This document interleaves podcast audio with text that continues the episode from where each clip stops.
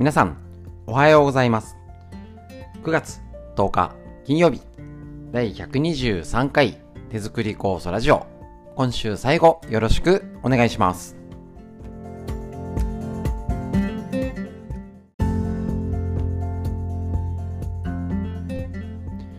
こちら、手作り酵素ラジオは、埼玉県本庄市にあります芦沢治療院よりお届けしております。えっ、とですね、私の母親が手作り酵素を始めて、えっと、35年ほど経ちまして、えっと、治療院の方で、えっと、酵素作りとかですね、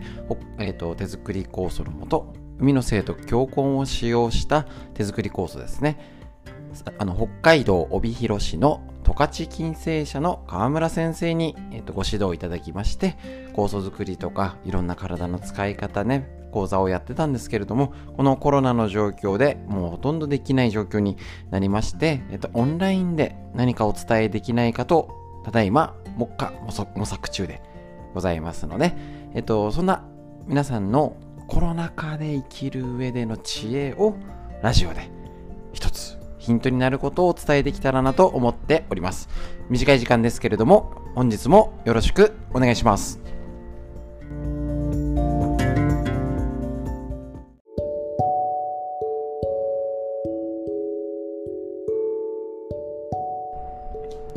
はい、こちら最初にフリーでトークするコーナーになりますね。えっ、と、手作り酵素に関してだったり、今どうしてもね、コロナのことが多くなっちゃってるんですけれどもね、えっ、と、皆さんのところはいかがでしょうか。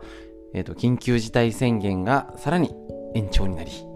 ねえ、もう、マンボウと延長を含めたら、この1年のカレンダーが埋まっちゃうぐらいのってなんかネットで見たことありません？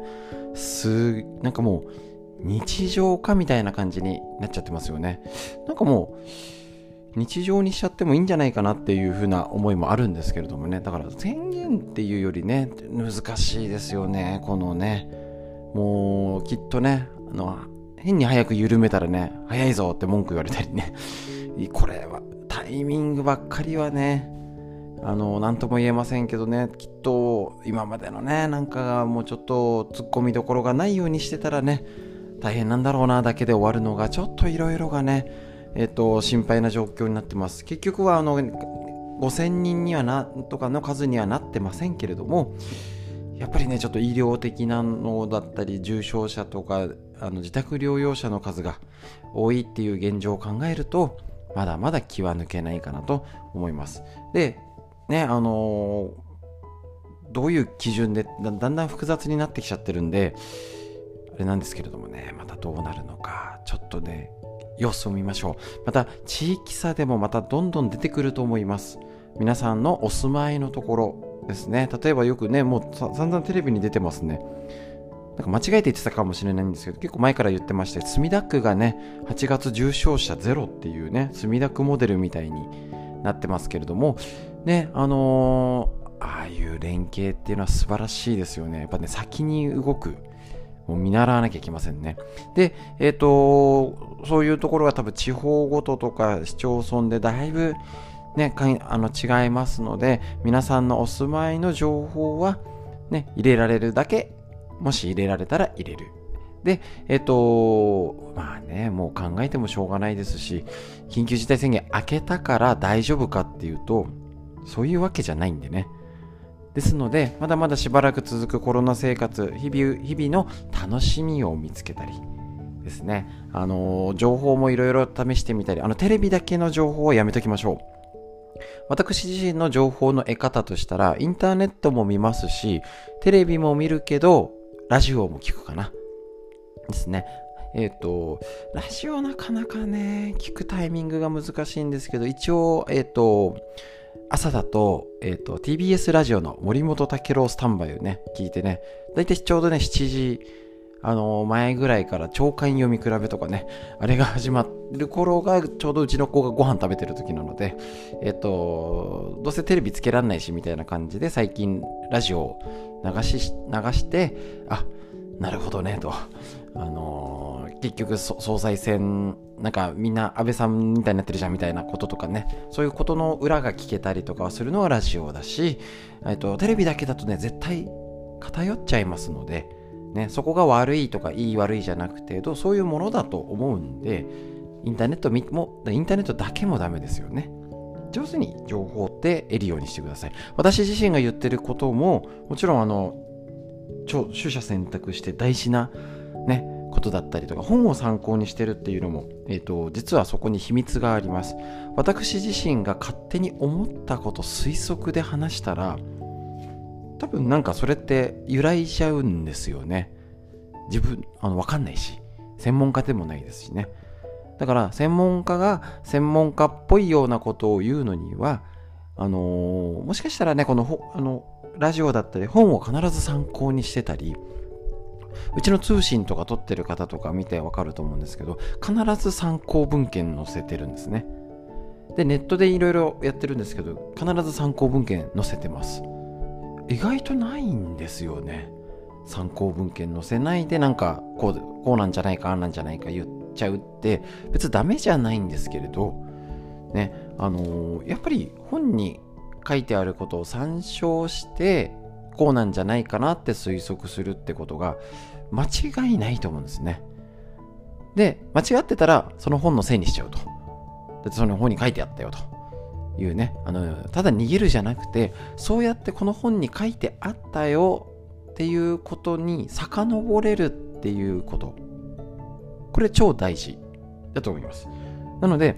あの新聞で見たんだよとかテレビで見たよっていうのも大事ですし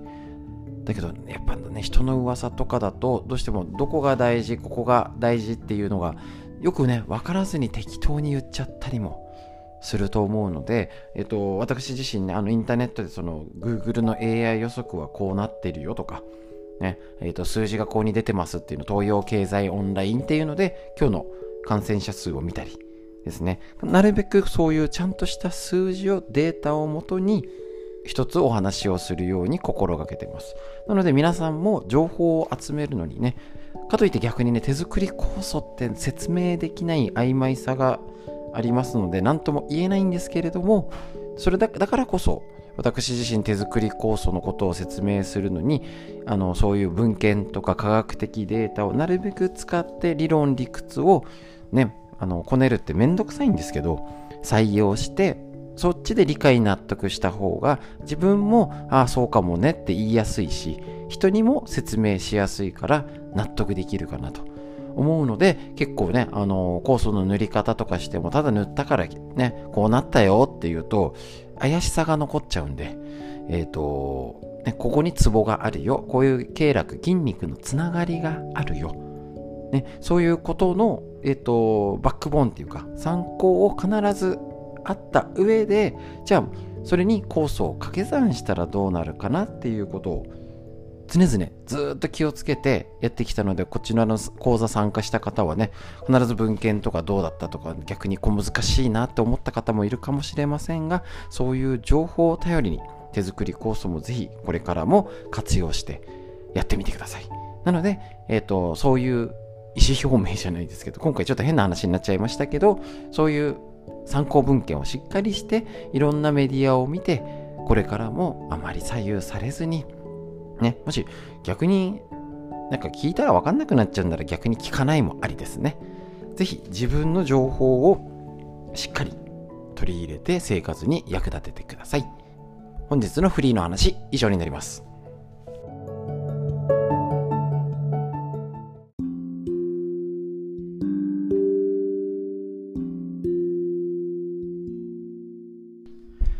てはこちらのコーナー。参考文献はこちら。脳寿命を伸ばす認知症にならない18の方法新井平伊先生の、えっと、文春新書からこちらですね、えっと、一つ一つ紹介しております。もうね、優秀な先生が、もう脳に対して、これが大事だよって言ってることは間違いないんです。だからそれを共あの共有して、皆さんとシェアして、ああ、そうだったんだ。じゃあそれで実践してみように、つなげる橋渡しが私の役目かなと思っております。今日は、えっと、血圧に続きまして、方法6、体重は健康の最終指標、適正な体重に近づける。やっぱね、肥満は生活習慣病の全てに関係するってことなんですね。本当に大事。肥満の原因は言うまでもなく食べ過ぎと運動不足です適正体重より1 0キロ重い人は常に1 0キロの荷物を背負って暮らしてるのと一緒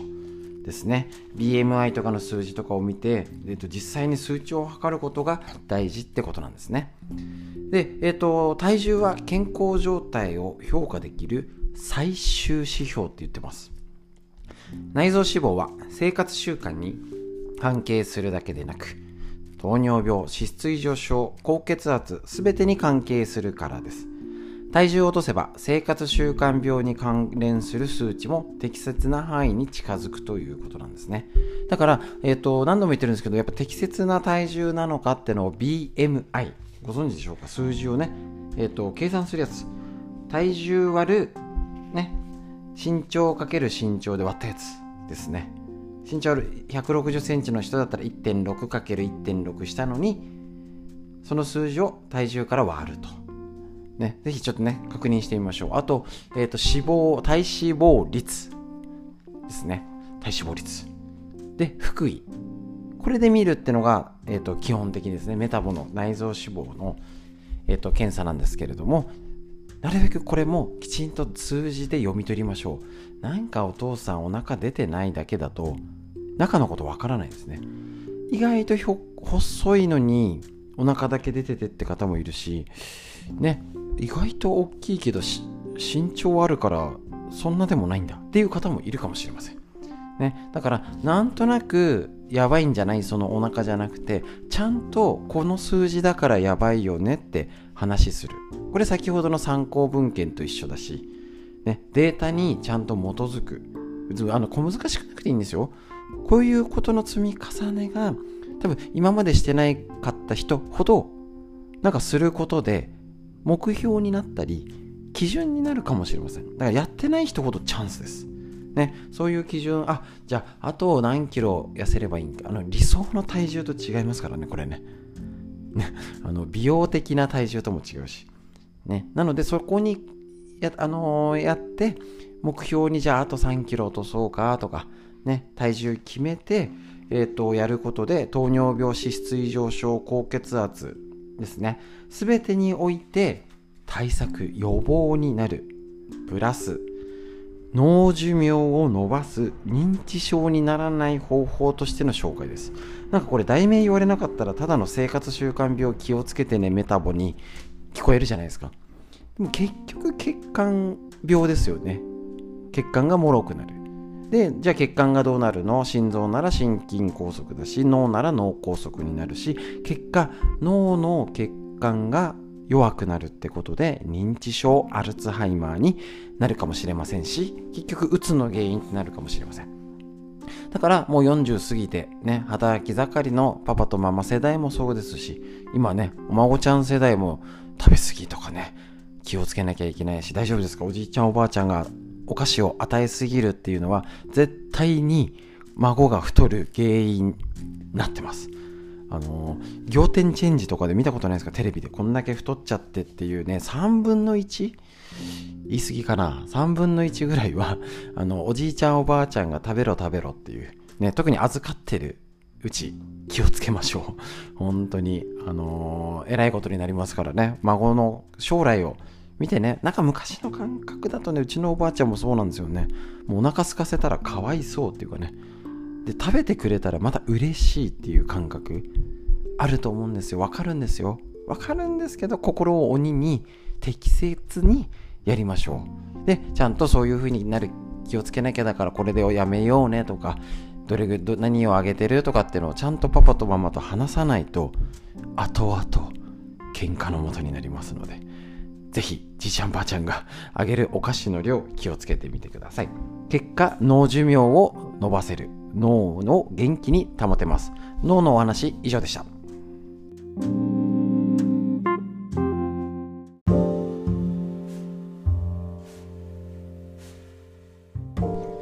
はい。それではこちら、東洋医学を家庭に一つ。参考本、緑漢方や、緑薬品漢方堂の毎日漢方、体と心をいたわる365のコツということで、ね、こちら桜井伝介先生のね、え、ー、と、カリフォルニア州立大学で心理学を学び、帰国後はイスクラ中医学研修塾で中医学を学んで本場中国首都医科大学中国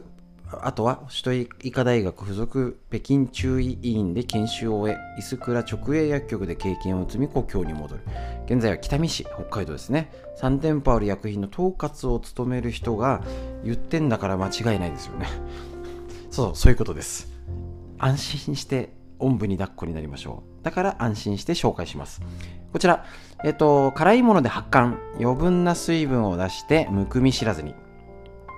唐辛子や生姜など辛いものは汗をかかせて余分な水分を発散させてくれます。発汗を促す辛い食べ物は唐辛子、生姜、香辛料など。ただし、香辛料といっても市販のカレールーは油脂、油が多いので要注意です。また、のぼせや皮膚トラブルを抱えている方も、これらの食材は避けた方がいいです。火の働きを助ける食べ物を取るのもむくみ対策には効果的。中医学では胃腸の働きを担う火が体内の水分代謝を行っていると考えるからです。火胃腸の働きを助け弱った機能を元気にしてくれるのは米や夏目など自然の甘味甘みがある食べ物。その他キャベツ山芋さつまいもかぼちゃ人参などもいいですねっていうことで、えっ、ー、とね、もともと辛いもの苦手な方が無理に食べましょうまではいいですけど、ちょっとね、あのー、結構家でも飽きてくるじゃないですか。同じものばっかりですもんね、食べるとしたら。だから、ちょっとこの時、特に秋のこの時期って、えっ、ー、と、少しね、あの、唐辛子、生姜とかっていう料理をやってみてもいいかもしれませんね。ね、生姜の本当に美味しいと思うし、まあ、ナスのね、美味しくてね、素揚げして生姜醤油なんて最高ですし、生姜はいいですよね、本当に。あれこれ、辛いっていうんじゃなくてね、そういうものを取ればいいということになります。で、またね、米や夏目は自然の甘みがあるもの。ね、胃腸系は甘みです。ですね。なので、その甘いもので胃腸を休めるっていうことでできますので、その辺ね、こういう知恵はね、東洋医学ならではですし、ね、ただの栄養学でその通りにするっていうだけじゃなくてもうね先人の知恵が凝縮された統計学ですからね。こういう大体調子が悪い人がいてこういうの食べたら良くなったよっていう多分ねそれをまとめたものだと思うのでもう絶対間違いないですよね。絶対間違いないって思いつつ曖昧にやる。ね聞くかもしんないからやってみようぐらいの姿勢ってとっても大事だと思います。なので昔の知恵適当に取り入れましょう。体と心をいたわるコツ以上です。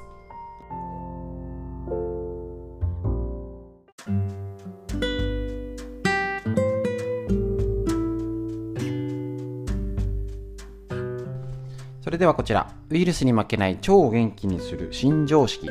免疫力を腸から上げる45のトリビア。弁野よしみ先生の宝島社よりこちら紹介しております。確認ですね。やっぱ食物繊維、前回に引き続きまして食物繊維は腸内というオフィスをきれいにする清掃人のようなもの。で、えー、と食物繊維が、えーと、長寿菌の能力、長寿、元気でいられる菌を引き出す特別な働きがある。もう食物繊維取るっきゃないですね。これちょっと確認しましょう。えっ、ー、と、食物繊維を取ることで秘められたすごい力。口の中では咀嚼回数が増え満腹感が得られるため肥満抑制につながる。大事。思考形成虫歯を防ぐよ。でむしゃむしゃよく食べましょう。食物繊維。で胃になって胃液の分泌を促すと。で高い吸収力で内容物を増やしてくれる。ですね。食物繊維がってことですね。滞留時間が長くなり満腹感が増す。またいいと。で続いて小腸で。糖の吸収速度をゆっくりにして血糖値の上昇を防ぐ。有害物質を吸着し腸壁に有害物質を触れにくくし体内への吸収を防ぐ。血中コレステロール値を下げる。そして大腸では食物胃でも小腸でも分解されず大腸にまで届いて。分解されないからこそ便の材料とになって体の不要なものを一緒に排出したり腸内細菌と協力して体内で有用に働く酪酸などの短鎖脂肪酸を生み出し間接的に健康を貢献すると。いうことで小腸で吸収した有害物質を便として排出する。酪酸酸性菌いわゆる長寿菌の餌となり食物繊維を分解して酪酸を産生する。で食べかすや老廃物をまとめて便の傘を増し腸壁を刺激してくれる。で便秘の改善予防ということになるんですね。で結果大腸のエネルギーとなりこれがあの酪酸産生菌長寿菌がもたらす効果として、えっと、酪酸を産生しこれが大腸のエネルギーとなり腸粘膜の代謝を促進しがん細胞を抑制。腸管免疫の活性化。腸内環境を良好に保つってことをこの酪酸酸生菌が出す酪酸が長寿菌がやってくれます。この元になるのが食物繊維と言ったら食べないわけがない。し手作り酵素秋の材料を思い出してください。もうめちゃくちゃ入ってません？しかもあのこの何回もお伝えしてます。要はビフィズス菌なんとか菌だけをとっても食物繊維が一緒じゃないとダメなんです。むしろ影響としたら食物繊維が10%で40%あすみません。えっ、とビフィズス菌とか乳酸菌が関わるのが10%で40%が食物繊維なんですよ。ってことはもう食べるしかないし順番食べる順番気をつけてねっていう時に野菜から食べる意味がわかりますでしょうか？咀嚼回数が増えたり満腹感につながるし胃液の分泌を促すし、えーと、滞留時間がなって満腹感急激な血糖値を上昇を抑えてくれる。だからまず野菜から食べましょう。ね他を食べちゃダメなんじゃないんです。野菜から食べましょう。で食物繊維を取るっていうことを必ず気をつけてください。でそれが一緒に取れる酵素っていうのがやっぱり最高だってことがやっぱり分かりますよね。手作り酵素には食物繊維を含む野菜ですね。あの秋の材料になります。もう数えられないですよね。いっぱい入ってます。で仕上げに入れる昆布も水溶性食物繊維。でブドウ糖が分解されればオリゴ糖になります。でさらに分解されればブドウ糖果糖になるんですね。だから、えっと、腸内細菌だったり栄養の糖分が含まれるもう腸内環境が良くなるわけなんですね。だからこそそれで、えっと、手作り酵素が発揮する残りの50%が運動なんです。酵素だけ飲んで運動もしない。もしくは体も冷えてる状態だと効かないよねってなりますので結局どういうこと？酵素に働く体づくりが必要っていうこと。こういうことを一つ一つ勉強して理解すると一歩前に進めますので一緒に進んでいきましょう腸内細菌のお話以上です